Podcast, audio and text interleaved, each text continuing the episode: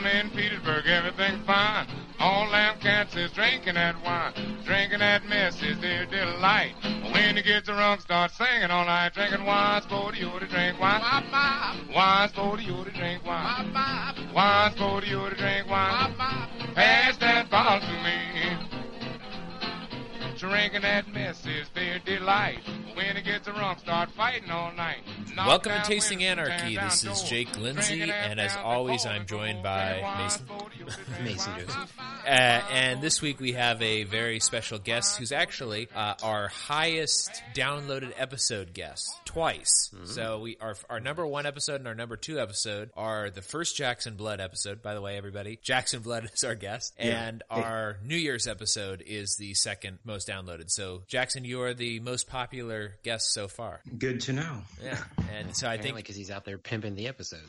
that, that could be too, and also because his knowledge of wine, I think, uh, makes this this show credible to some degree. So uh, I think that we've got a pretty cool show planned this week. This is I, I'll go I'll give into a little bit of the background of how I came up with this topic. I don't I don't know what it was that I was doing, but I was looking through reading about Portuguese wines just because it was it's interesting to me and also because Jackson was talking about how much he likes them a lot and he did recommend actually the one that I'm going to review this week is a is a Jackson Blood recommendation and I was just you know going online reading around waiting for somebody to respond to one of my tickets at work or something and came across this EU um like an investment report. So it was like it's like a report. I guess it's like a the bureaucrats of Europe doing like a review of how their money is being spent. And I was like, oh, this is really interesting. And then I came across some other stuff that was talking about how how controversial the investment of EU money into different rural parts of uh, Europe have been. Like in particular, rural Portugal and the other thing that they were talking about was rural um, Sicily which I thought was really interesting. So I was like, man, this is some, this is something I'd really like to talk about. Who can I have on to talk about it? And first person to come to mind was Jackson. So Makes sense. yeah, so let's go ahead and and I guess get into uh, wine reviews real quick before we go into the main topic. Uh, Jackson, you said you you have something uh, that you're yeah, so I've been trying to drink a bit more Washington wines lately, just sort of because I primarily drink European wines. Try something local, try something domestic, you know. So I'm drinking the L'Ecole, and I've had a few of their wines before. And this is uh, from the Seven Hills Vineyard in Walla Walla, Washington, and it's basically like a a white Bordeaux blend, so it's 54% Semillon and uh, 44% Sauvignon Blanc, and it's a pretty interesting wine. Not exactly what you would expect from white Bordeaux, but certainly I like it a lot more than the stuff I've had out of California trying to mimic the same style. okay. That's that is interesting. You said that's from Walla Walla. Uh, yeah, Walla Walla, Seven Hills Vineyard, uh, L'Ecole. Okay. And Walla Walla is uh, Columbia Valley. So Walla Walla is right on the border with Oregon. Oh, okay. Uh, it's its own valley kind of region, and it's pretty far east. Actually, you're looking at um, you're sort of on the edge of a mountain range there, but you're I think you're 400 miles east of Seattle. okay. That that south that's as well. So actually you know it's a warm region. Okay, you know earlier earlier today I was actually out eating Mediterranean food with Victoria, my wife, and um, there's like a little wine shop next door to it. So I was like, well, I'm going to go in and get a wine by glass and then just bring it out here to eat with the food. And um, and I don't know why this remind. Well, no, I do know why it reminded me because it's also it was a Washington Cabernet Franc, and I've never had a Washington Cabernet Franc, and this was from the Yakima Valley. and I, yeah, well, I, I don't know where that is exactly. I, I've, I've heard of it, and uh, I meant to look it up, but it, this just just you sharing that wine reminded me of it. It was it was un, it was very different Cab Franc. It was uh, much more like the California Cab Francs than like the Cab Francs from Loire. So Yeah. it was just a very different, just a different different Yeah. type of wine. Yeah, so with Yakima in that region, you're dealing with sort of a warmer climate, and it's not exactly why you would think because you spend a lot of time up in Washington at your family's Yeah. camp, etc. Right? Yeah, that's so right. when you go east of the Cascades, the landscape, everything gets completely different. Okay. Uh, so basically, what the Cascades do is the Cascades are, generally speaking, they go from 14,000, 10,000 feet in elevation, and they and they sort of form a barrier between the, the the Pacific coastal zones and sort of the interior of the United States. So the climate completely changes after you go past the Cascades because those mountains provide sort of a cloud cover, Right. and that's why the Pacific Northwest is such a rainy part of the country and more mild. Yeah. Whereas you go east, you're having much less sort of oceanic influences. You're having much more sort of arid conditions, greater diurnal changes in temperature. And so you're dealing with, you know, 90, 100 de- degree days during a heat wave in the summer in Yakima. So it's Wow. the growing conditions are actually a lot more like during the growing season itself, besides the fall. hmm Um, you're dealing with conditions more similar to Napa than you would be to say the Puget Sound. Wow. Okay. That that makes Just a lot of sense. itself, the winter is cold is quite cold, Yeah. but not East Coast cold. Okay, that makes a lot of sense because I guess we, like, the further inland you get go, and it's really not even that far inland. It uh, once you start getting in, you start getting those continental climates Yeah. rather than the coastal climates that are stabilized by that large body of water. Exactly, and that's why. And you mentioned it before, uh, and this is, and I think this is cl- clever observation too. Um, how sort of lakes and large bodies of water act to, um, they really act uh, to sort of reflect the temperature and moderate it. Yeah. because they act as stores. Right. So the Pacific Ocean is a huge body of water, and so basically the water mixes with, I, you know, this is me talking science, uh, but the water mixes with the air, and that's what creates some much more mild conditions along the coast and inland where you're dealing with direct sun direct heat, Right. right? Okay, that makes sense. Yeah. Yeah, that makes sense. Sure. Okay. Well, I mean that that actually that's a I think that was a very Sorry for the tangent. No, no, that's that's that's yeah, that's exactly the tangent we want because like you know thinking about it when you like I'm looking at the globe right here while I'm talking to you, and when you think about it too is and you sort of go across over to France and you look at the the longitude and latitude or the latitude I guess is all that really matters in this case. But um, when you look at the latitudes of this you're looking at the south of France and how it lines up with like northern Oregon and southern Washington. But then if you but France itself is sort of surrounded on both sides by water which really regulates its temperature and then you've got the Gulf Stream that comes up and and those those Gulf winds, they kind of come up and mix in and make the air warmer. So when you're talking about climate as far as the the the the temperature, that's one thing, but then you come in with the with an additional thing, which is how much sun exposure are you going to get during the different parts of the season, and mm-hmm. and then that further makes adds on a complexity. So you've got in Washington, you can go in and get a more extreme climate, or you can be kind of on the coast and get a more temperate climate that's regulated by that large body of water.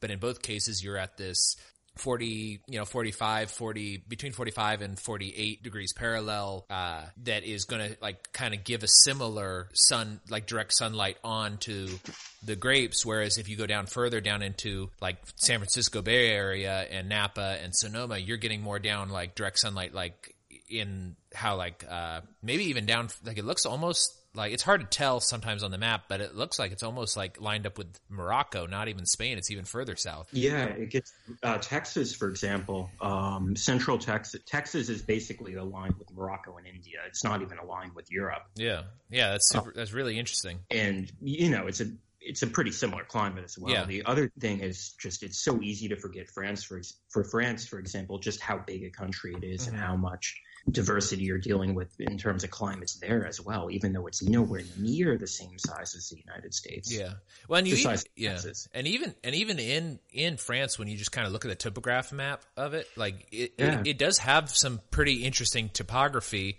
Which is we're really getting way off topic here, but Oh no, this Uh, is super on topic. This is this is what this is basically like. You think wines like tasting and all that? No, it's all topography. Yeah, because like when you start looking at topography and you look at like where like Loire is or Bordeaux or down in like the like the deep south of France, uh, or no, wait, where's Rhone? Because I don't even see that on the map. Uh, Rhone is further south, so northern Rhone is more sort of um, it, it's southern France, but it's not really southern France. It's Okay. just south Lyon, but it goes down all the way to uh, Montpellier, Marseille area. Mm, okay. Oh, I see uh, that. Yeah. on sort of the end. So it's kind Right. of it's sort of more interior, more close, like closer to the Mediterranean than it is to the Atlantic. Oh yeah, much more. So th- that's Okay. why the Rhone, Rhone and Bordeaux are so different. The Rhone is a lot hotter climate than Yeah. Bordeaux. Bordeaux's much more mild and kind of a little humid too. Okay.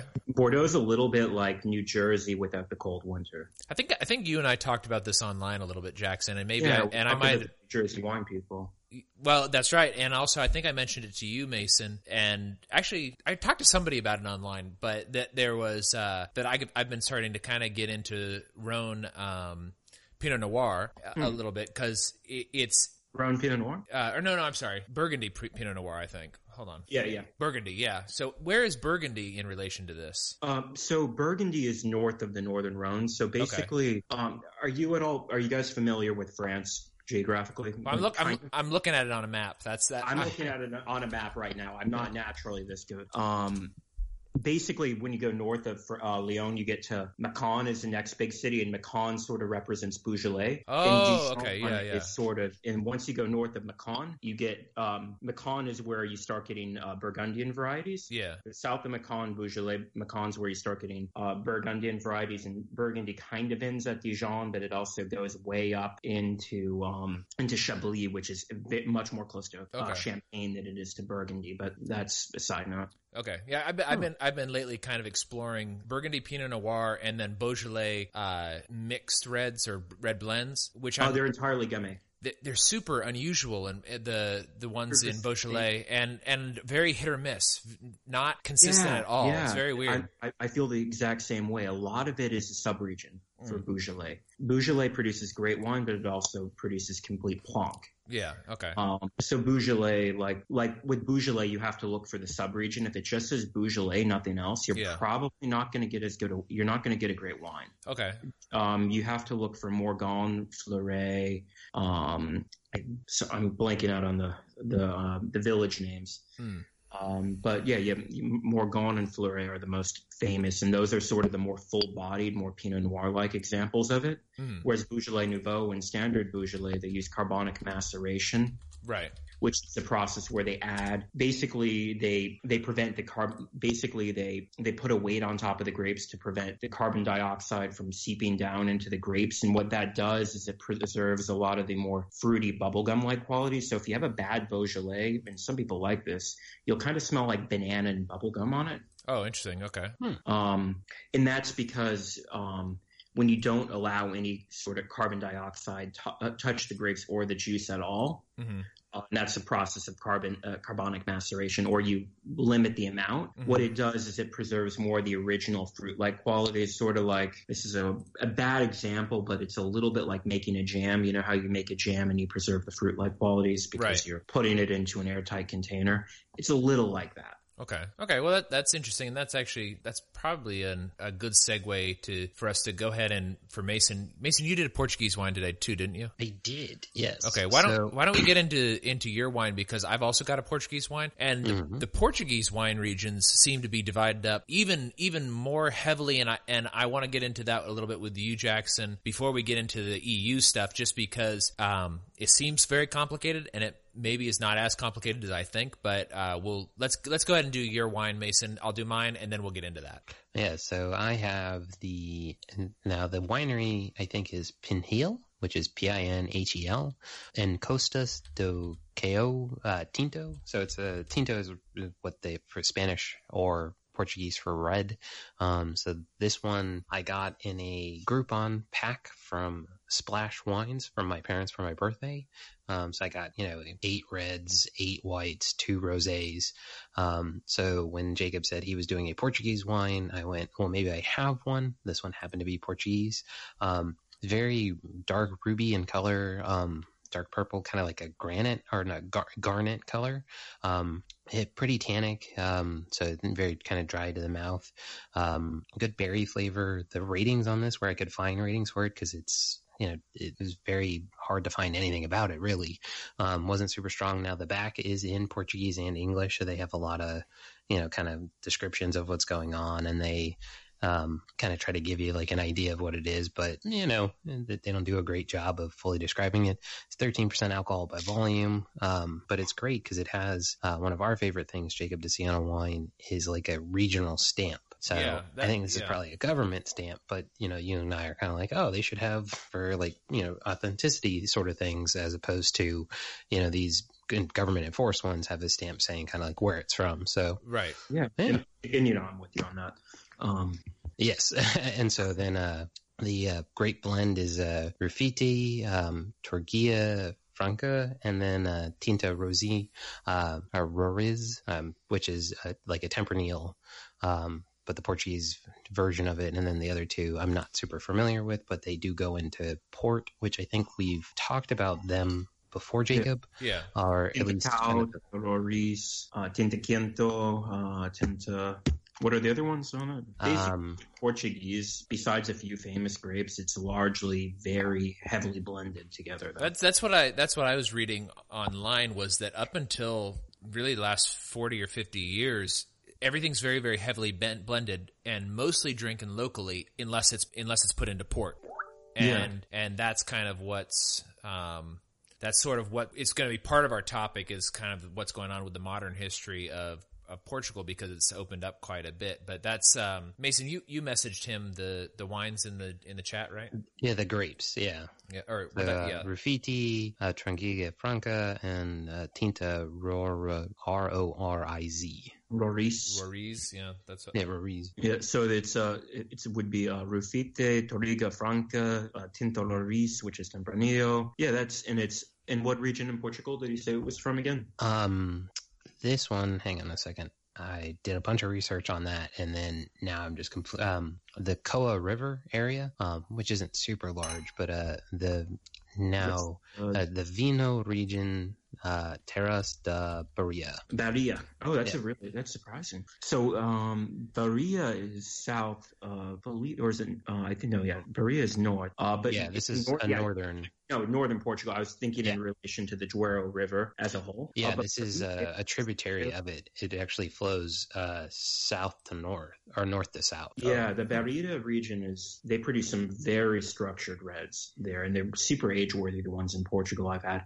I've rarely seen them in the U.S. at all, actually. So that's somewhat surprising. that's pretty cool. Yeah, I don't know if you've um, seen anything from Splash Wines. Um, Yeah, I, I'm familiar with them, but I haven't. yeah, they seem to be the only ones that I could find that like carried it, carried it. Um, Yeah. And then even on their site, like this one was a 2016. Um, They only had the 2014 available on the site, and they didn't really kind of give you a whole lot of details on it.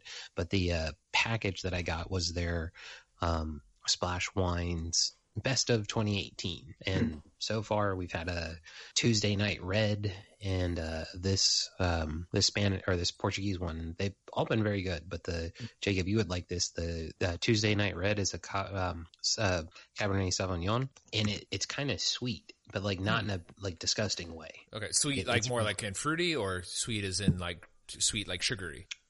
In between, Okay, interesting. Okay, yeah, it, like it, it isn't like it's it's definitely cheap wine, but it's not like that disgustingly like mass produced cheap taste. Got so it, okay. It was really interesting.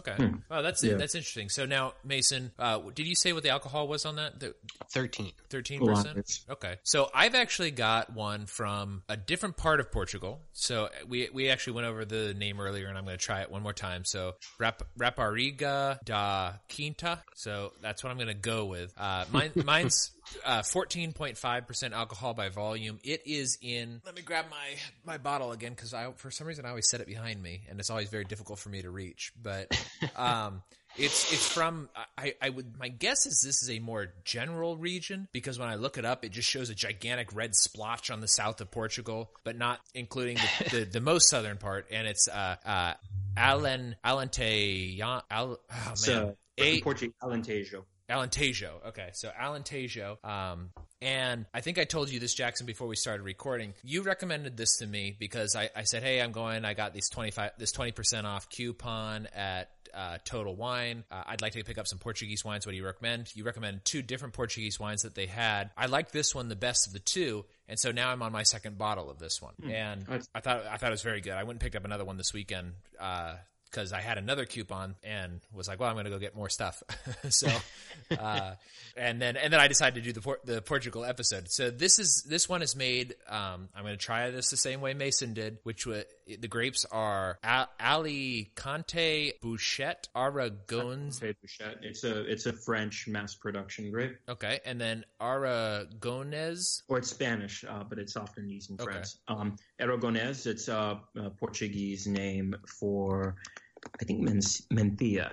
Okay, and you, you know what? Ar- Ar- Aragonese. Uh, that's Tempranillo, actually. Oh, it's Tempranillo. Okay, that now isn't Aragon. Wasn't that one of the kingdoms that end up coming together with Castile to make Spain? Hundred percent, and that's where it originated from. Oh, okay, that's what- that's basically I- a lot of Grenache originated from there, and the names changed when it went to other names. So Aragonese sort of refers to the past geogra- geographical origin. Okay, that's interesting because yeah, I recognize that part, and I was like, huh. And, and I think actually, Mason, you and I discussed that that was Tempranillo, and um, this might be one of the reasons why I like it so much because I like that style of grapes. And then the last one is uh, Touriga Nacional, which I guess is like the Portuguese national grape. Yep. And there's a lot of that in port. And Uh, yeah, there's that's sort of their basically when they're trying to make their sort of cult wines. That's sort of the grape they're uh, pushing for the most. That's sort of their Cabernet Sauvignon, if, Mm. if you want to think about it in California terms, if you will. okay, all right, well that's nice. But so they- it is more blended. Okay. Okay. So th- this is actually that's the smallest percentage. I actually have the percentages here. It's um uh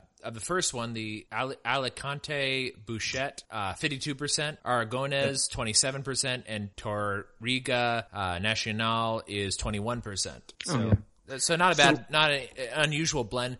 Does seem to be like a general blend. Now I'll, t- I'll go ahead and go over real quick the smell and the taste and my conclusion on it. So uh, the aroma or nose or whatever is uh, ripe red fruit. Uh, it does have a hint of mineraliness to it, so it's kind of like a like a gravelly mineral smell. Um, the taste is a very very strong fruit flavor, but it's dry, so it's not it's not. And I've gone over this a, a couple of times on the show. There's a difference between fruitiness and and sweet. It's not sweet because it is a dry wine. The sugar has been metabolized by the yeast, but it does have a lot of strong fruit flavors. But it's in this this one, it's just kind of not a particular fruit, but it's just a ripe red fruit flavor. Maybe maybe ripe plum, ripe uh, black cherry, that sort of thing. Um, it's sort of got a jamminess to it as well, like a kind of like a wild berry jam. Very soft tannins, medium body. Um, definitely, definitely has tannins, but it's very soft tannins. It's not like a Cabernet Sauvignon or one of those more like uh, grippy wines. Um, very medium bodied, and uh, it also has a, a very slight mineraliness to it. Then there's another thing too this, and I've noticed this with the other Portuguese wine as well, and also this Argentinian Malbec that I had the other day. There is it's it's not carbonated at all, but there is something about the flavor that reminds me of it being carbonated, and I hmm. and I I would. I would imagine that's acidity because it's it's a it's a texture on my tongue, um, but I can't really point it out. But it's it's something very interesting. If either of you guys ever have it, um, if you can pick that up as well, uh, I, I think it's interesting. And I I've only had two or three that are like that so far, but it's definitely something that sticks out to me. And I, I had it in this Argentinian Malbec the other day, or Malbec, however you say it, and um, and I was like, wow, like this is this reminds me so much of this Portuguese one. And then I had this Portuguese one again, and it reminded me of that again. And I and I was like, oh yeah, that's right. It's this like it's like this like hint of carbonation, and even though it's not carbonated, so it's like it's something about that texture. So my conclusion on this was, I think of the two Portuguese that I've had, uh, both of which you recommended, Jackson. Um, this one is definitely my favorite. Um, I think it goes really well with food. I had this. Uh, earlier today with this like beef and mushroom it's like a goulash, I guess that I made. Um, it's like a it's like a stir fry goulash that that I make sometimes. That's uh, Goulash underrated. yeah. I mean, I, I make a lot of stuff like that. So it's just kind of like beef bouillon, and then you cook the beef in the beef bouillon, and then you take the beef out, and then you put in mushrooms and onions and ghee and uh, some paprika, some black pepper, some salt, and then just kind of like thicken it up until it's a gravy, and then you put it all back together. Yeah, so yeah, I do a different method for goulash, but it's somewhat similar. Yeah, yeah. cut I, I, down a yeah. ton of onions and paprika, throw in some, basically throw in game. Game is best if you Mhm. get a hold of it, but Oh, beef yeah, works yeah. too. Yeah. Uh, and you know, cook it for four hours Yeah. over a fire, and you're like in Hungarian. yeah, it's good. Well, it's it's it's it's like the it's like poor man's goulash because I, I usually make it in about thirty minutes, but but it but it's it's pretty good, and, and my wife likes it, and that's what I that's what That's I like. good. But but for casual drinking or just having this with a, like a casual meal like that, I think it's really good, and also just kind of for like sitting and watching TV, which is when I normally have a glass of wine. Is when we're kind of done with the day, I have a glass of wine and we watch a show or something like that. Uh, I think this one's perfect for that. It's not it's not overpowering overpowering in any way. It's not so complex that you have to pay attention to it, but it's uh, just good drinking and it tastes good. Uh, and that's really that's my conclusion of it. Uh, you got any thoughts, either one of you, on that? Oh yeah, No, this might good. help you. Like I don't, I, not that I should be helping, but um, like just a way of kind of looking at some of these Portuguese wines that you guys might find pretty interesting is that if you look at Alentejo, and I have my Mhm. Google Maps pulled up just like you, just and Yeah. so I, and I kind of knew this before, but it's actually quite similar to Sacramento in climate. Oh, So- really? Okay, that's that's that's where that's my region, my so place. it just kind of helps to know like a local, you know, equivalent, right? Mhm. Um, but you know, it's it's a very hot part of Portugal. Mhm. Uh, they make some really good wines. I've had some of the best wines I've had out of there, and um, are actually Cabernet Sauvignon Oh, really? Okay. I'm normally quite against that, but the ones I've had out of there could rival, you know, Napa Cabs in many ways, and I was really impressed by them. Hmm. So it's, it's in a really interesting region. A lot of it's bulk production still. A lot of it's still the wine co-ops, which I'm sure you want to get into a little later Yeah, in terms yeah. of how big an impact that's had on Portugal. But it, there's, you know, progress being made. It's hot, but you know, you can still make good wine. Yeah. Well, and this, that, I mean, it looks like it's a very large region, and I noticed that there is a. It looks to me like a big reservoir on the map. Um, Yeah.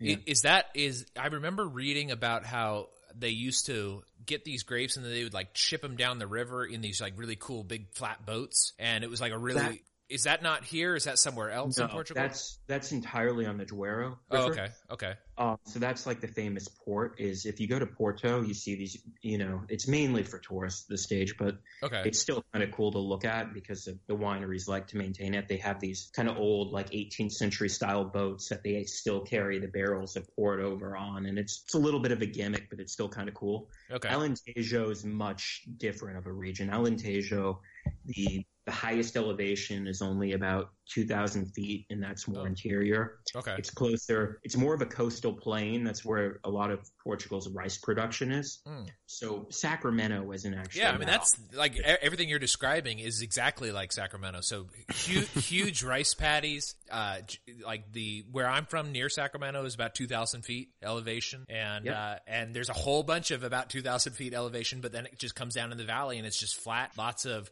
lots of uh, yeah, like a lot of a lot of rice paddies, a lot of fruit orchards, a lot of nuts and um, things like that, like nuts and uh, apricots and plums and olives and all of those types of things, all grown in that area.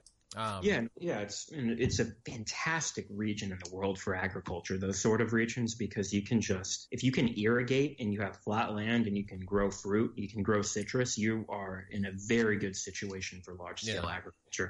Problem is quality, as you're aware in the Central Valley, not Yeah. everybody there, but quality is often adversely um, affected by Yeah. sort of the easy productive standards. It's just economics. Right. Yeah. I mean, yeah, when when you when you have a region like that, sometimes it's and this is actually this is something that I learned recently that the Texas High Plains had a issue with for a long time until recently was that because it was so fertile and so easy to just grow tons and tons and tons of grapes, they were just growing basically garbage grapes and then uh, selling them for bulk wine. Uh, Yeah, and this is a fantastic segue if you want to go into it into the yeah. Yeah. Let's do that. EU wine pull-out schemes and regulations because this is what it's about is sort of them saying we know about quality wine, but you know it's it's complicated. Obviously, I don't support the EU, but they I hate to admit it, Yeah. they have made wines better Okay. in certain regions, in certain areas. Certain regions they've made them worse, but in certain areas the the vine pull-out schemes have worked. Okay.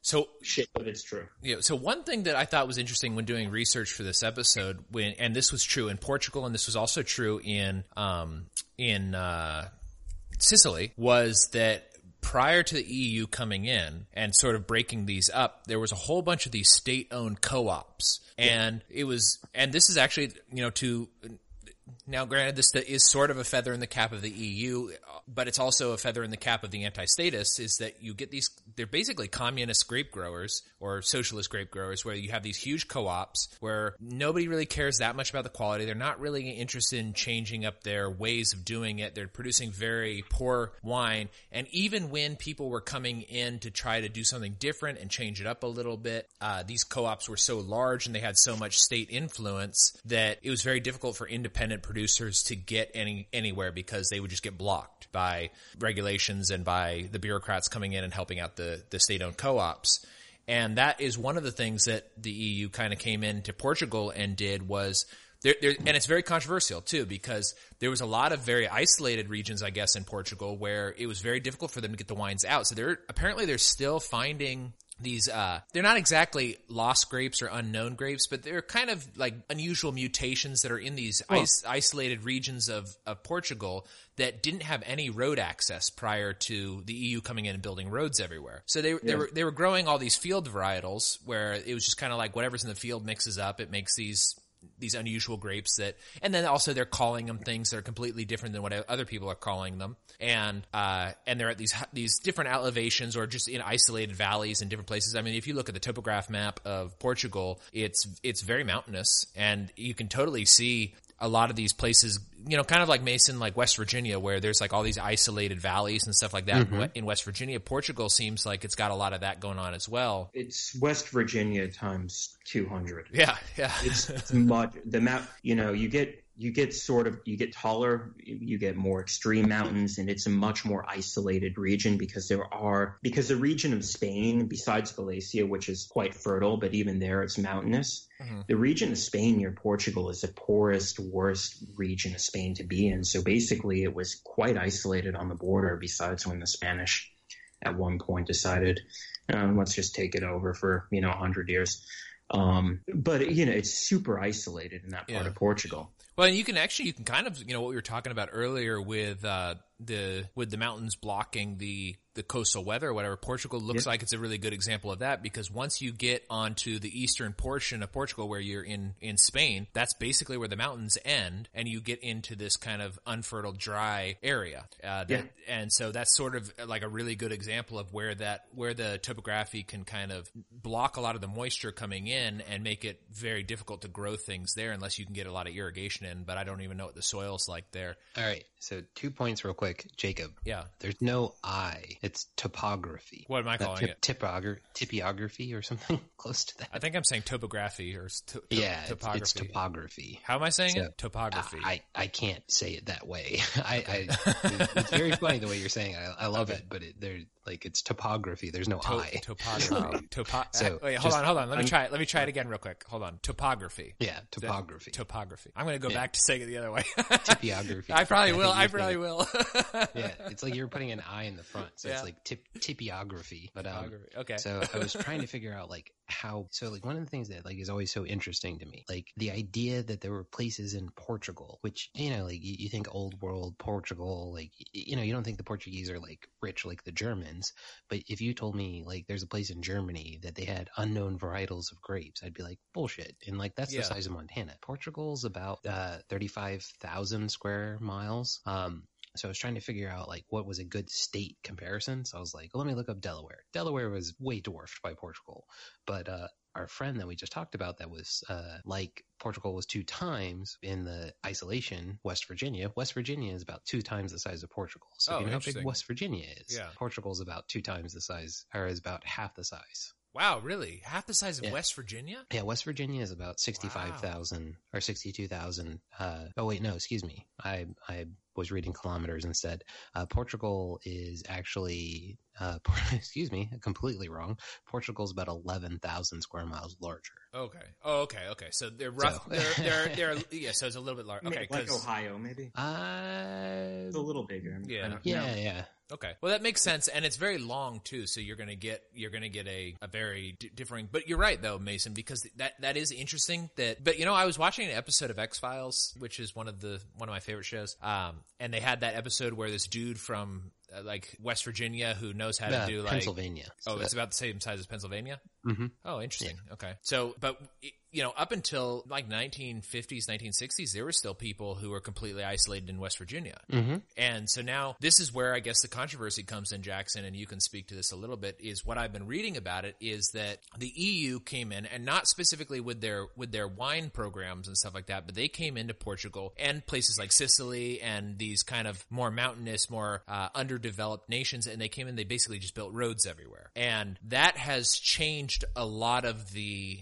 um, wine industry in Portugal in particular because before a lot of these isolated areas were not accessible or it was very difficult to get to them. And you'd have, you know, generations of people living up there and they, maybe they'd come down once in a while and, it, and they had probably electricity and stuff like that, but it wasn't really, they weren't really in contact that much with the outside world.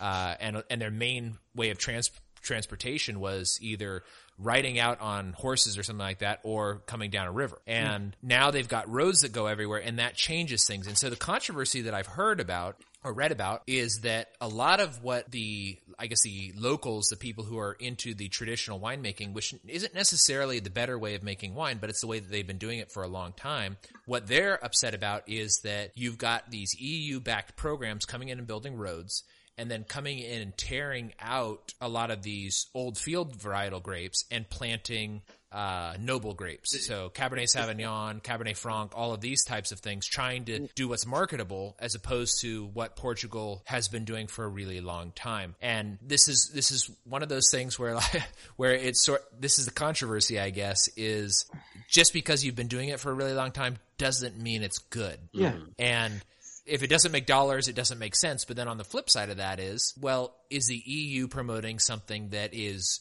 marketable or is it is it promoting something that it thinks is marketable but the people maybe are could be able to take a bigger risk but then again you've got another another layer of complexity going on here which is the EU did come in and it did end a lot of these state owned co-ops which were doing things very, very poorly. And that opened the market up a little bit for smaller wine producers to come in and start trying things that were different and better and higher quality.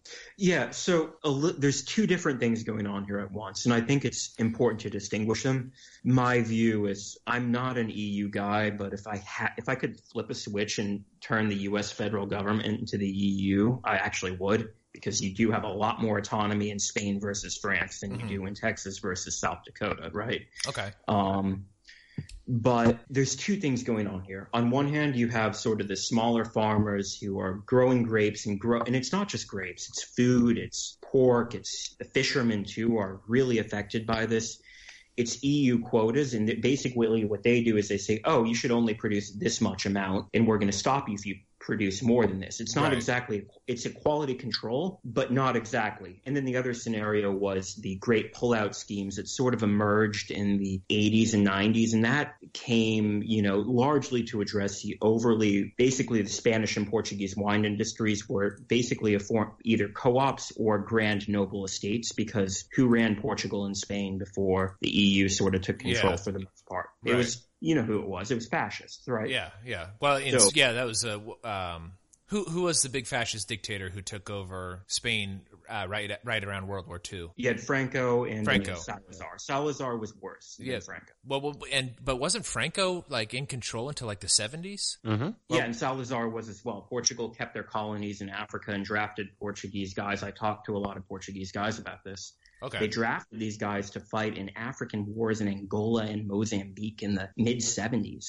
Imagine that. And you're you're the poorest country in Europe your income is the same as Mexico when you're being drafted to defend 400 year old colonies in Africa. Yeah, that's bizarre. Yeah. Huh. So, I mean, yeah, that, that does make it even more like just like the, the complexity of what's going on with the EU and, and wine is like a really interesting way to explore this too, because you've also got, and this is sort of a aside because we're going to get into this uh, EU document in a minute. Um, one of the th- other things that I was reading about that I, I, had no idea about this that apparently Sicily is still heavily controlled by the mafia. Mm-hmm. And Super. I had no idea about that. And apparently that's been one of the most difficult things about Sicilian wine is that everybody has to pay this like mafia tax. And in addition to having to pay all their regular government taxes. And so people just don't want to don't really want to open up a winery there. It's too risky. Um, or the mafia has been taking their payments from these older estates or these co-ops for a long time. And so they're just like, well, we're not letting anybody else come in here. And even the government has to deal with them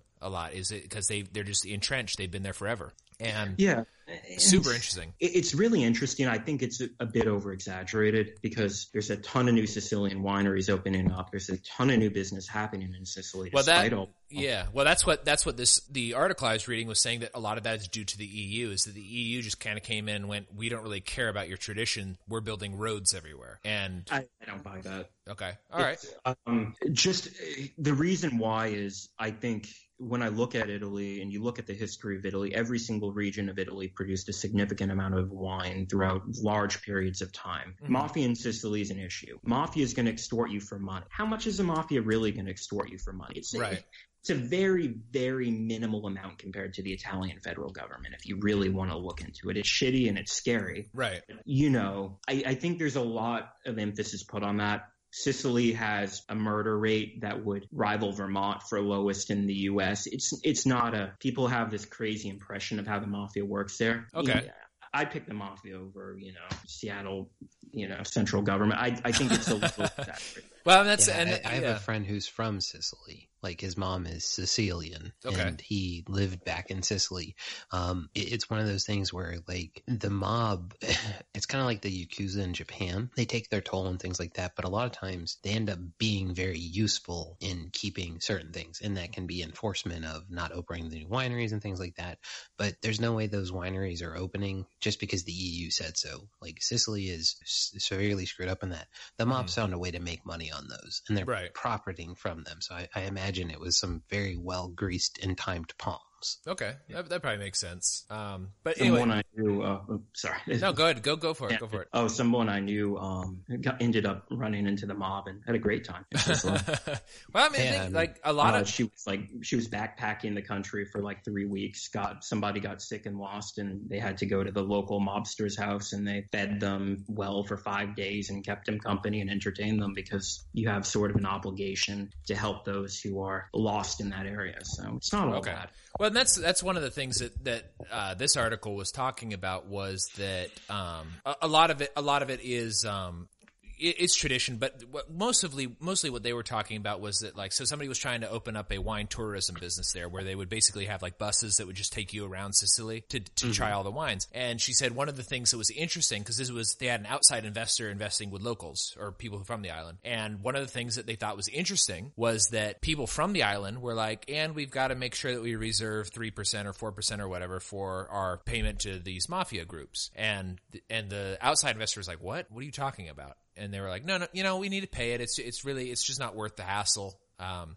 we'll just you know we'll just go ahead and pay it. And and they were like the the outside investors were like freaking out about it. They were like, what? How is it like? How is this a thing or whatever? But the the overall argument of the thing was that the EU coming in and, and basically modernizing has made it so that it's just more difficult for the the mafia to do business there. Which you know take that one way or the other. I'm not disagreeing with either one of you guys, but um, one thing that I do, I think Mason, you and I, and maybe Jackson, you'd be interested in trying this is eventually if we could get some wines from uh, from the Etna region, which I guess is like right. They're fantastic. Yeah, that's what Well- I've, I've heard. They're supposed to be really good, and they have like this volcanic soil there that, and it's a, Yeah. and it's an active volcano, and you can. Super high elevation in some areas too, so you get quite a bit of acidity as Yeah. well. Well, It's- Jacob, I, I wish I had known because I had a Sicilian Oh, really? Okay. wine in that pack. Oh. Um, I have no, I I have no idea. Like, here's the thing: I'm not degrading. I'm not um, being derogatory to splash wines, Yeah. but you know, it, there, it, it wasn't, you know, it wasn't like a five hundred dollar wine subscription or something like that. They they make a, you know, they generally have lower tier wine, so I have to Okay. imagine, like, yeah, it's still probably good. It's just like I don't know if it would be in the this area.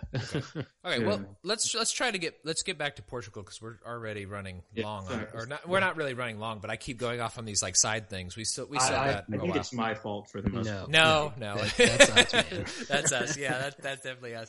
But uh, so let's just go ahead and do like a brief, a brief history, Jackson, of, of, of Portugal. What they, what they, let's say, let's say, let's start in like maybe 1900. So like since 1900, what has been their major export wine? What has been available to the rest of the world and been promoted for the rest of the world? And then maybe, I guess this would be late 80s when they joined the EU, or, or 86 is that when they joined the EU? Um, I don't know for Yeah. sure. And then. Um, I think it was 86. Okay. Um, All right, Jackson. So you want to go ahead and, and give us a, a brief summary for the last 200 years ish of uh, Portugal winemaking so that we can kind of get into our final topic of how the EU has impacted wine production in Portugal. Yeah, so Portugal has basically grown wine forever, you know, starting with the before the Romans, Phoenicians, if you really want to go into it.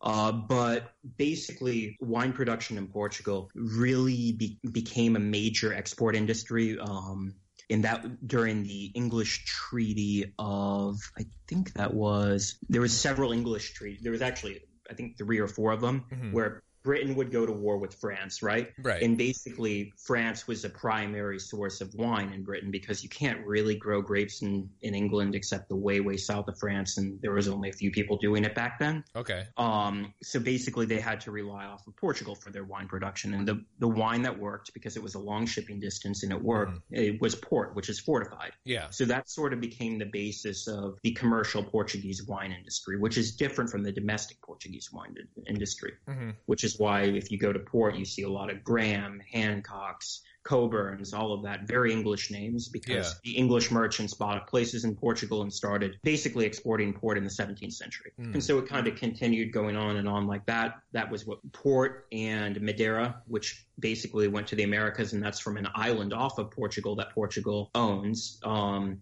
those sort of became the two of the most important wines of the age of exploration because those were bo- and sherry as well from Spain because those were all fortified, hmm survived the long ship distance. So that sort of became the, the basis of uh, the Portuguese wine in- in- industry. Was initially fortified wines, and the country was largely producing for the domestic for domestic consumption quite heavy reds or um, lighter coastal whites around Vinho Verde, which they grow in a really interesting way as well. So that's sort of the basis of Portugal. Is you have some top red estates. You have a ton of fortified wine for export, made often at very high quality, and then mostly you have peasant wine. Okay. Right. And so that sort of is the start of the industry 100 years ago. So Mhm. 100 years ago, Portugal is a mess. You have tons of, you have the liberal revolutions, you have fascist revolutionaries, you have social revo- socialist revolutionaries. You have it all in Portugal around this time. But basically, you know, there's a constitution that kicked out the monarch around the late 19th century. And so skipping ahead of a lot, Salazar, who's closely related to Franco's school of fascism, if you will, but it's a little bit more like ultra conservative integralism, but it's complicated.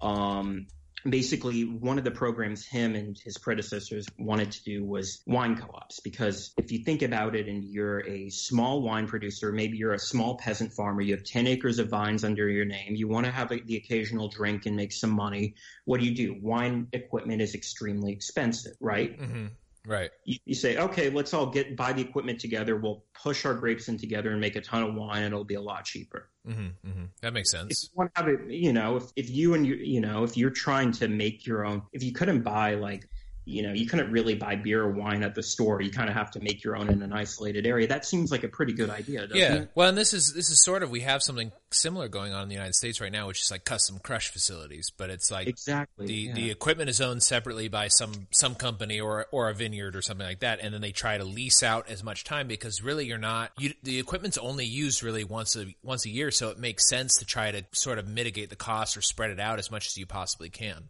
yeah. And And that's one of those things that I, I, I we, we- we need to talk to John about a little bit more Yeah. because the timing of it, because like, and I think Jackson can kind of you know see in this too. Like, one of the things that I always wondered about that custom crush idea is like, how do you like everybody's kind of coming due at the same time? Yeah, well, that's why John Yeah. was saying that like sometimes you've got people who who rent out the equipment at like two a.m. to six p like six a.m. So Mhm. so you've got like the, this four hour period where you can you can put the grapes through to get them destemmed and and whatever needs to be done, and then crushed, and then you're and then you're quickly trying to get them into your own barrels and your own.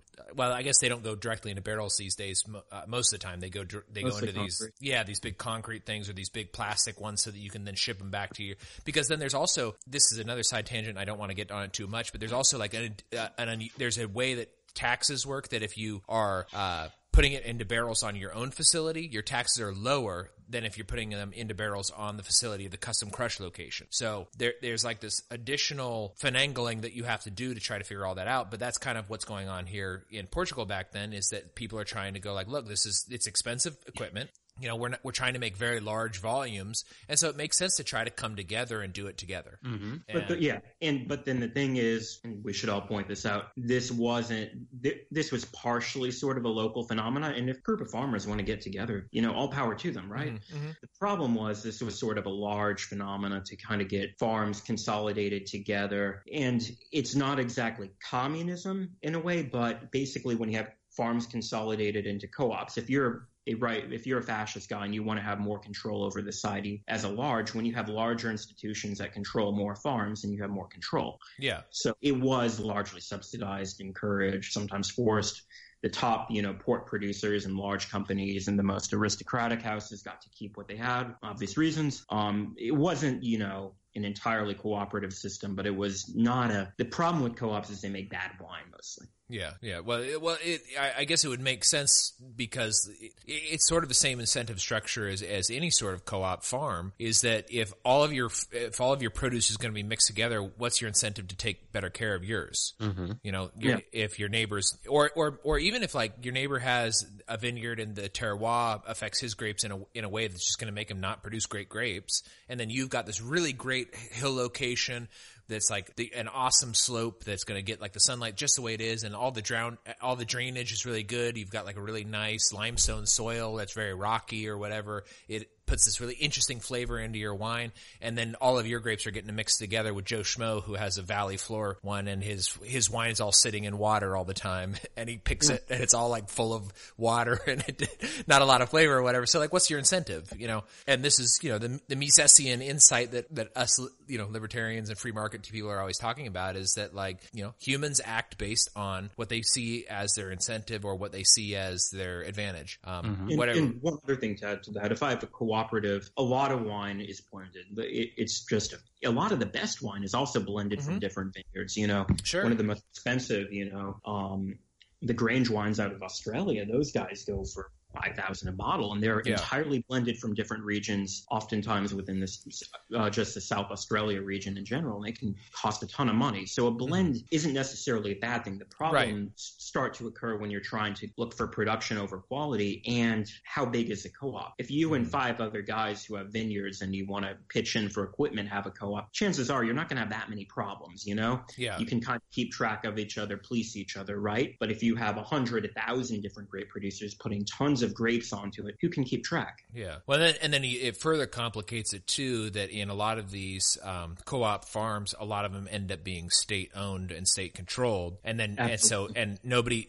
nobody on who was working them, none of those people actually had any sort of ownership stake in it. They just worked yeah, it. Yeah, uh, Burgundy created a different structure. The free market version, in some ways, is, is a négociant. Okay. Um, and that might interest you. Is basically what the négociant does, and most Burgundies produce through négociants, although oh.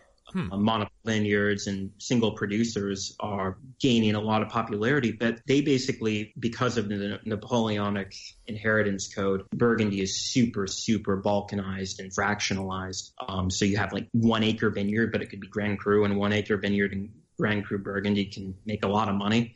Um, so basically, you can't make too many bottles on your own. So you sell to these négociants, and they keep track of which vineyards there are, which version of terroir there are, and they will blend sometimes, but they keep it to the village level and they buy from different producers from the same Grand Cru or same village level or yeah. same valley floor. Well, I can, I can, so yeah. I can see an advantage of that too, and I've actually been thinking about this a lot lately as I as I get deeper into the wine wine world. Like I'm very interested in the business side of wine.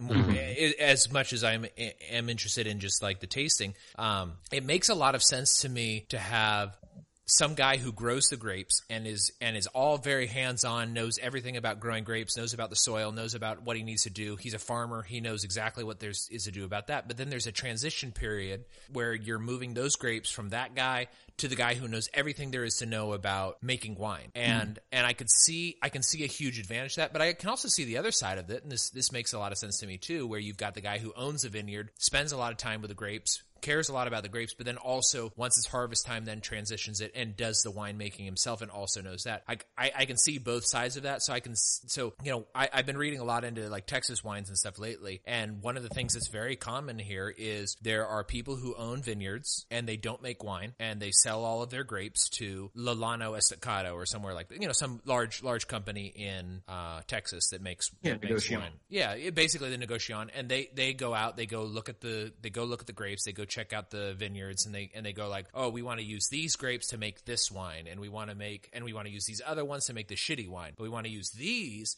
to make this really good wine." And and like we I've talked about this on the show before, like I've I've had like a whole 180 on Lolano Estacado. They have such a bizarre range of quality in their wine. Like their their regular old Tempranillo or Tempranillo, however you say it. Tempranillo, yeah. Yeah, it's awful. Like I, I don't like their regular one. but their their Tempranillo Reserve is one of the best ones I've had. So mm-hmm. I'm like, how are these so different? And when you when you go and like dig into it, one of them is just like a whole bunch of vineyards and they mix them together. The other one is like they went and selected these high plains vineyards specifically because they do these grapes well, and then and it's the re, it's the reserve. They they treated it very well. The other ones is just like, yeah, we just kind of like did these ones, and here it Found is. on the side of the road. yeah, like, that's what that's what it feels like. Porcupine got in the in the crusher. Yeah, and it didn't die, but it did crap everywhere. right. Well, and I and I also like recently I had uh their GSM and the Lolano Estacado GSM, which I guess is done. The Grenache in that one, did you? No, like that one. It, it was actually it was just it was okay, but like the the price for it, I was like, they really need to like they need to like change the order of these grapes because like I've had their Syrah before, and the S in in GSM is Syrah, and their Syrah is good. So I was like, well, they need to just put more Syrah in, and then kind of reframe it and make it more structured by adding uh what is it? It's uh what's the G and the M in GSM? Uh, Grenache Syrah Mourvedre. Yeah. Mm-hmm. So more uh, they need to like turn. I I I I'm not a winemaker. I don't know, but like I feel like they need to up the the S, they need to decrease the G and the M. but, I, think, I, I, think, Texas is making more wine than they should. I, I really don't. I think other than a few subregions in Texas and people making it for fun, I don't think Texas should largely be making wine. I've kind of come to that conclusion. I think well, I think see, I, I, I, don't I don't you know I don't have haven't had many Texas wines, but this I think this is the classic, and I think this should bring us back closer to the not article but the the white paper because that's yeah. what it is, Jacob. It's a, sure. a white paper yeah, technically.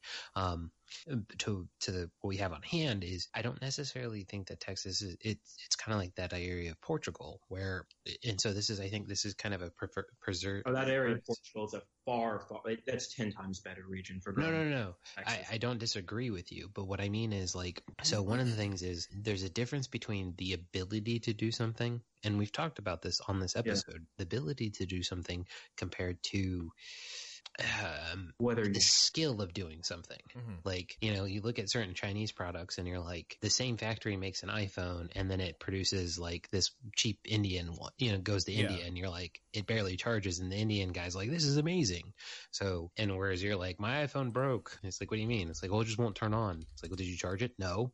Well, you know, so we, we have this thing where like, I don't know if Texas is, de- is necessarily putting its best foot forward because the people who are currently making wines in Texas may not be the most yeah. skilled for that area. Well, but because yeah. of the perverse incentive and structures and things like that in in the U.S. and you know grants and things like that now, like there's somebody we're going to hopefully talk to later, yeah. um, who's making wine in Texas, who's or trying to make wine in Texas, who is dedicated to the art of making wine. Yeah. So well, and that you know, I don't want to go too far off on this because we do want to get back to that white paper. But mm-hmm. um, one of the things, Jackson, I'll tell you this, and, and, maybe I should send you send you a Texas wine that I think is very good, just so you can try it out. But uh, yeah. But the, no, I've had a few good ones. I'm just yeah. I'm being a little facetious, but I sure sure. Well, what what, I, what it is is it seems to me, and I and like I've, I've been reading into this a lot lately because it, it, it's so it's so diverse. It's like they've got really really terrible wine and they have really good wine. I'm like, why is it so different? And so I've been reading a bunch about it, and one of the things is that up until like 95, 96, uh, the mid 90s, all of the wine that was made in Texas up until the 70s was bulk grape growing, and they sold it, and it was and it was used to make just like you know Thunderbird, Thunderbird bird or whatever they were, you know, whatever Sweet is redneck wine. Yeah, exactly. Redneck wine. Which, you know, there's nothing wrong with that if that's what you like, but it's not high quality. And yeah. and then I guess in the 70s they started having some people come in and go like, "Well, no, let's let's see what we can do here. There it's fertile. It's the climate's not terrible. Uh, let's see what we can do." And then they started making a lot of the noble grapes and stuff like that. But the reason they were doing that was because they were hiring consultants and all the consultants were out of California. So the consultants were coming in, they were going like, "Oh, you want to make wine? We'll tell you what what to make that sells really well from California. Which is a perfect segue into this paper, Jacob. It is a perfect segue. And so they were they were doing that, but that's not necessarily what grows really well in Texas. And one of the things they discovered in the in the late 80s, early 90s is that Tempranillo and Viognier do fairly well here. And so, and now they're starting to expand into other ones that they just really never thought that much about making in Texas a- until people started taking tours of Europe and going like, uh, but Tempranillo was a, a good example of this. Somebody somebody took like a business trip or whatever to to um, Spain, and they were looking for like cattle to mix with their cattle here in Texas. And and while they were there, they they spent a couple of days looking at cattle, and then they and then they went on to taste wine, and they were like, "Holy crap! Like the region, this this climate is very similar to the High Plains region. Why aren't we making Tempranillo?" And because th- these people had a, a small vineyard, and it was they were growing you know normal French things, Cabernet, Merlot, Syrah, that type of thing, and they were doing okay. But what they discovered was that you know this is not really the best climate for those grapes. They need to find grapes that really really like Texas because Texas is a weird Yeah, you, need, place. you need a later ripening grape. yeah, exactly. And, it, and it's hot here. It's really hot. Like it gets up to Tempranillo is actually an early ripening grape. Yeah, but but if you let it if you let it go for a long time, you're going to get a much much more sugar, a lot higher alcohol Mm-hmm. content, and a lot more of those fruity flavors. And then if you treat it correctly during the fermentation process, you're going to get a lot of that oak uh, flavor transition to it. And so the Yeah, te- no, Tempranillo is a little interesting because uh, the sorry, No, go ahead. to- But, um, the region in Spain, sort of that Castile Leon, actually gets quite cold, and it actually has to be somewhat cold hardy as well. Tempranillo, Yeah. because you get freezes in that part of Spain. Well, and you get and you know what's weird about here is you do you get you get late spring freezes here too, and Oh, yeah, yeah. and uh, because it's this weird continental not not here meaning the Dallas area, but the High Plains area, you get these continental temperatures which have these kind of wild swings, and it's just very strange. Uh, so you need these very hardy grapes, but you also need grapes that produce good wine. But Mason, what was the transition that you wanted to do back to the white paper? Because we've got maybe ten minutes longer, and So We our, gotta our main out. focus tonight has been on Portugal and Texas. So the- you know there are some. You know, if you look at pictures of Portugal, you could be like, "That's Texas," you know, except for the mountains, like the high mountains of Portugal. But mm, what I was trying to say is, um, we were talking about kind of in the break and before, you know, we took a break. So those who don't know, magic of podcasting, we did take a break. Um, but like, you know, where people were coming in and kind of showing the Portuguese, like, you know, here are these wine varieties that sell. Whereas the Portuguese are like, well, I don't have any experience in this wine. I don't know how to use it.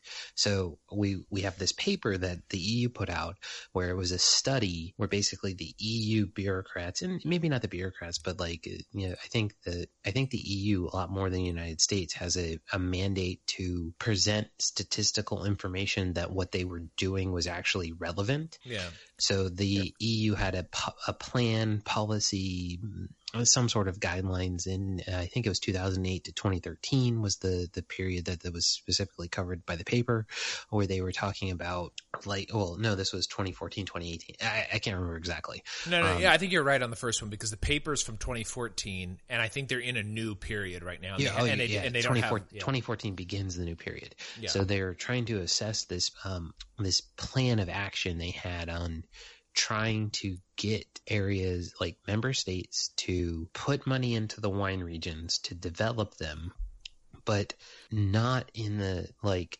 Jacob you have a successful winery. Mason does not. Mason literally can't make his operating costs. You Jacob you're selling your wine locally. You're doing okay but they were trying to get the member states to fund you to expand your reach whereas not necessarily fund me to keep me in operations they're Right. like hey let the bad ones die and, and you know which we know the government never does anything like that but Yeah. like they you know they're it's like trying to herd a bunch of chickens and watching the eu bureaucrats get pissed because they're trying to herd chickens Sure, yeah, and and that and that does seem, you know, Jackson. I don't know if you had a chance to look at this white paper. I just thought it was very interesting. Um, I but took a, a quick look, and it, Yeah. it is sort of this, the EU talking points. But yeah, yeah, well, it does it does seem to be the EU. Ta- this this was actually way more harsh than I expected a EU paper to be. Uh, I I kind of surprise you, man. I, I, I've been getting very surprised by the EU lately because it is a huge bureaucracy, but they do seem to have a uh, a lot more savvy than I expected. Know, like the, the problem with the EU is they're obviously people who can't mind their own business, but they're a lot smarter than the same people in the in the US who have the same role. yeah, you know? yeah, that's what that's what it seems seems like. So this this paper, to just kind of sum it up real quick, Mason, it's basically it, it covers what the EU had been trying to do to promote the wine region. Then it covers that it failed in in and mostly the failure was that it just was giving money to the people who shouldn't have been getting money. And then it kind of has some policy prescriptions um for what maybe they should do in the next period. So the the biggest problem and you and you kind of addressed this already Mason what it seemed like the biggest problem was that they were giving money to the governments and with the expectation that the governments were going to help out the wineries that were doing well and just kind of help the wineries that were not doing well kind of go away. And mm-hmm. what ended up happening instead was the people who probably shouldn't have gotten the money were getting a lot of the money, and the people who should have or who were doing well just kept going on their own and doing whatever they were doing before. And also got money. Yeah, and also got money, but they, but it was it was just kind of like a, a non thing. Now, one of the things that they don't really address too much in this paper, although it's, it's mentioned a couple of times Uh, not really directly, but sort of elusively,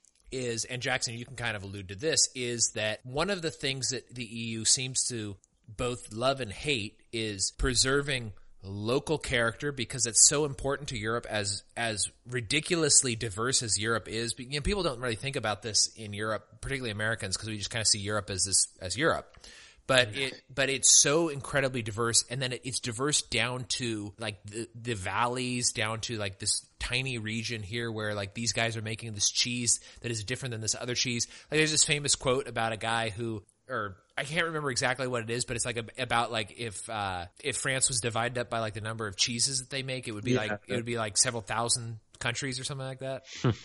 um, the, a better one would be just how many grapes there are in Italy. Yeah, well, yeah, just the number of grapes and and genetically different and also uh, handled differently, the traditions and stuff like that. But you know, again, and the and the paper does kind of go to this a little bit is it's not necessarily the best way to do it. And the whole point of these these programs, and this is a government program, so take it as you know we're not we're not sympathetic. Not, not, not, none of us, not neither one of us, neither, none of the three of us are sympathetic to the state coming in and doing stuff. But the the whole purpose of the state in this case, or or to the EU in this case, was to interact with the local governments and the state and the country governments, the national governments, and tell and give them some money so that they could improve their wine industry for export. And that seems to have worked a little bit, but it also it also served to waste a lot of money on on wineries that were not doing very well. So, kind of Jackson, to pass this back to you, um, and this is something because you're you're getting into the wine export import and export business. Uh, uh,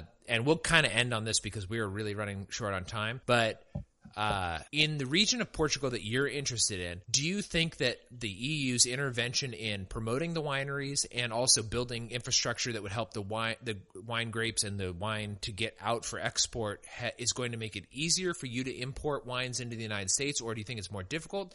And also, do you think that these interventions have made have encouraged local like farm grapes, you know, um, open field pollination, like the, the local ones that are not necessarily great, but are interesting and, and local. Uh, do you think that's going to kind of get rid of them in favor of a lot of these French varietals? Or do you think that these interventions have actually helped to kind of promote the local wine industry and make it available to what I care about. And Mason, I hope that this is what you care about too. As much as we hate the government, I just want more good wine for me. I was going to say, Jacob, you know, my favorite wine country is Georgia, and they have five to eight thousand grape varietals. That's so, true. Yes. Yeah. yeah. So, so Jackson, to pass this back into your into your court, what do you think the EU's intervention in Portugal, in particular, in particular, the wine region you're interested in, has done, or the wine regions you're interested in? What do you think their intervention has done to the wine industry? Is that going to make it better for Americans or worse for Americans? Well, in general, it's going to make it the overall impact of the EU, despite all the issues for Americans and for me in particular, in the case of certain Portuguese wines, is overall positive at the moment. It makes it a lot easier to export it to the U.S. You don't have to sign, you don't have to do any extra papers, you don't have to do FDA testing, all of that stuff makes a big difference for me. Okay. Okay. Um, so that does make a difference. On the other hand, I think on in both cases, I think it's been exaggerated as well. So I think this is something that I think I actually have to give the Portuguese credit to, um, to in this is that things haven't changed that much. Okay. In, in the Douro River Valley, in Bairrada, in the Douro region, even in Alentejo, where they're experimenting a bit more with international varieties, it's still overwhelmingly Portuguese varieties. And the appetite for Portuguese varieties versus international varieties, the, the sort of the French, the noble grapes, the, the cult wines, has increased. The market has changed. People want more subtle, more interesting, more diverse wines right now. So the demand right now isn't in place for more Cabernet from Portugal, besides for, you know, certain crowds in the US, but it's for more interesting different things. And I think that's going to increase and more people are going to want diversity in wine because that's the more interesting aspects of it. So, despite the EU, for better or for worse, they have pulled up a bunch of shitty grapes, and that's a good thing. Not that that should have been done. Right. But they've also done ish. They've also created issues pulling up perfectly good grapes in perfectly good locations that somebody could take a look at that plot of land and say, "Oh, that could have made great wine. We just didn't realize before." So it's complicated, but overall, I'm optimistic. Okay, well, I think that's a that's a that's a really great summary and a great place for us to end. Mason, do you want to quickly do the plugs? Well, so first, real quick, I Yeah. want to give everybody an idea of what we were, what the report we were actually talking about. So Okay. this is the European Court of Auditors. Mhm. So I'm not sure what the European Court specifically means. Obviously, we all know what auditors means. It's a special report from 2014. Is the EU, investment and promotions promotion support to the wine sector well managed, and are its results on the EU on the competitiveness of the EU wines demonstrated? This is uh, number uh, nine. So just so everybody knows. But yes, so we are Tasting Anarchy. You can follow us on Twitter at Tasting Anarchy um, or Tasting Anarchy. You can email us at tastinganarchy at gmail.com. You can also check out uh, our site, which we are hopefully getting better updated, possibly getting some reviews from Jackson himself. Um, if he feels so inclined to grace us with those, and he's certainly welcome to. He's certainly welcome not to if he chooses not to. At tastinganarchy.com. Um, Jackson, I believe you can be followed on Twitter on at just uh, Jackson Blood, right? Yeah, just Jackson Blood One on Twitter. Easy to find if you don't mind my obnoxious opinions about I think pretty much everything. I don't think I, I don't say, think they're I've obnoxious. Yet They're to find fun. an obnoxious opinion, so I will recommend highly you do those things.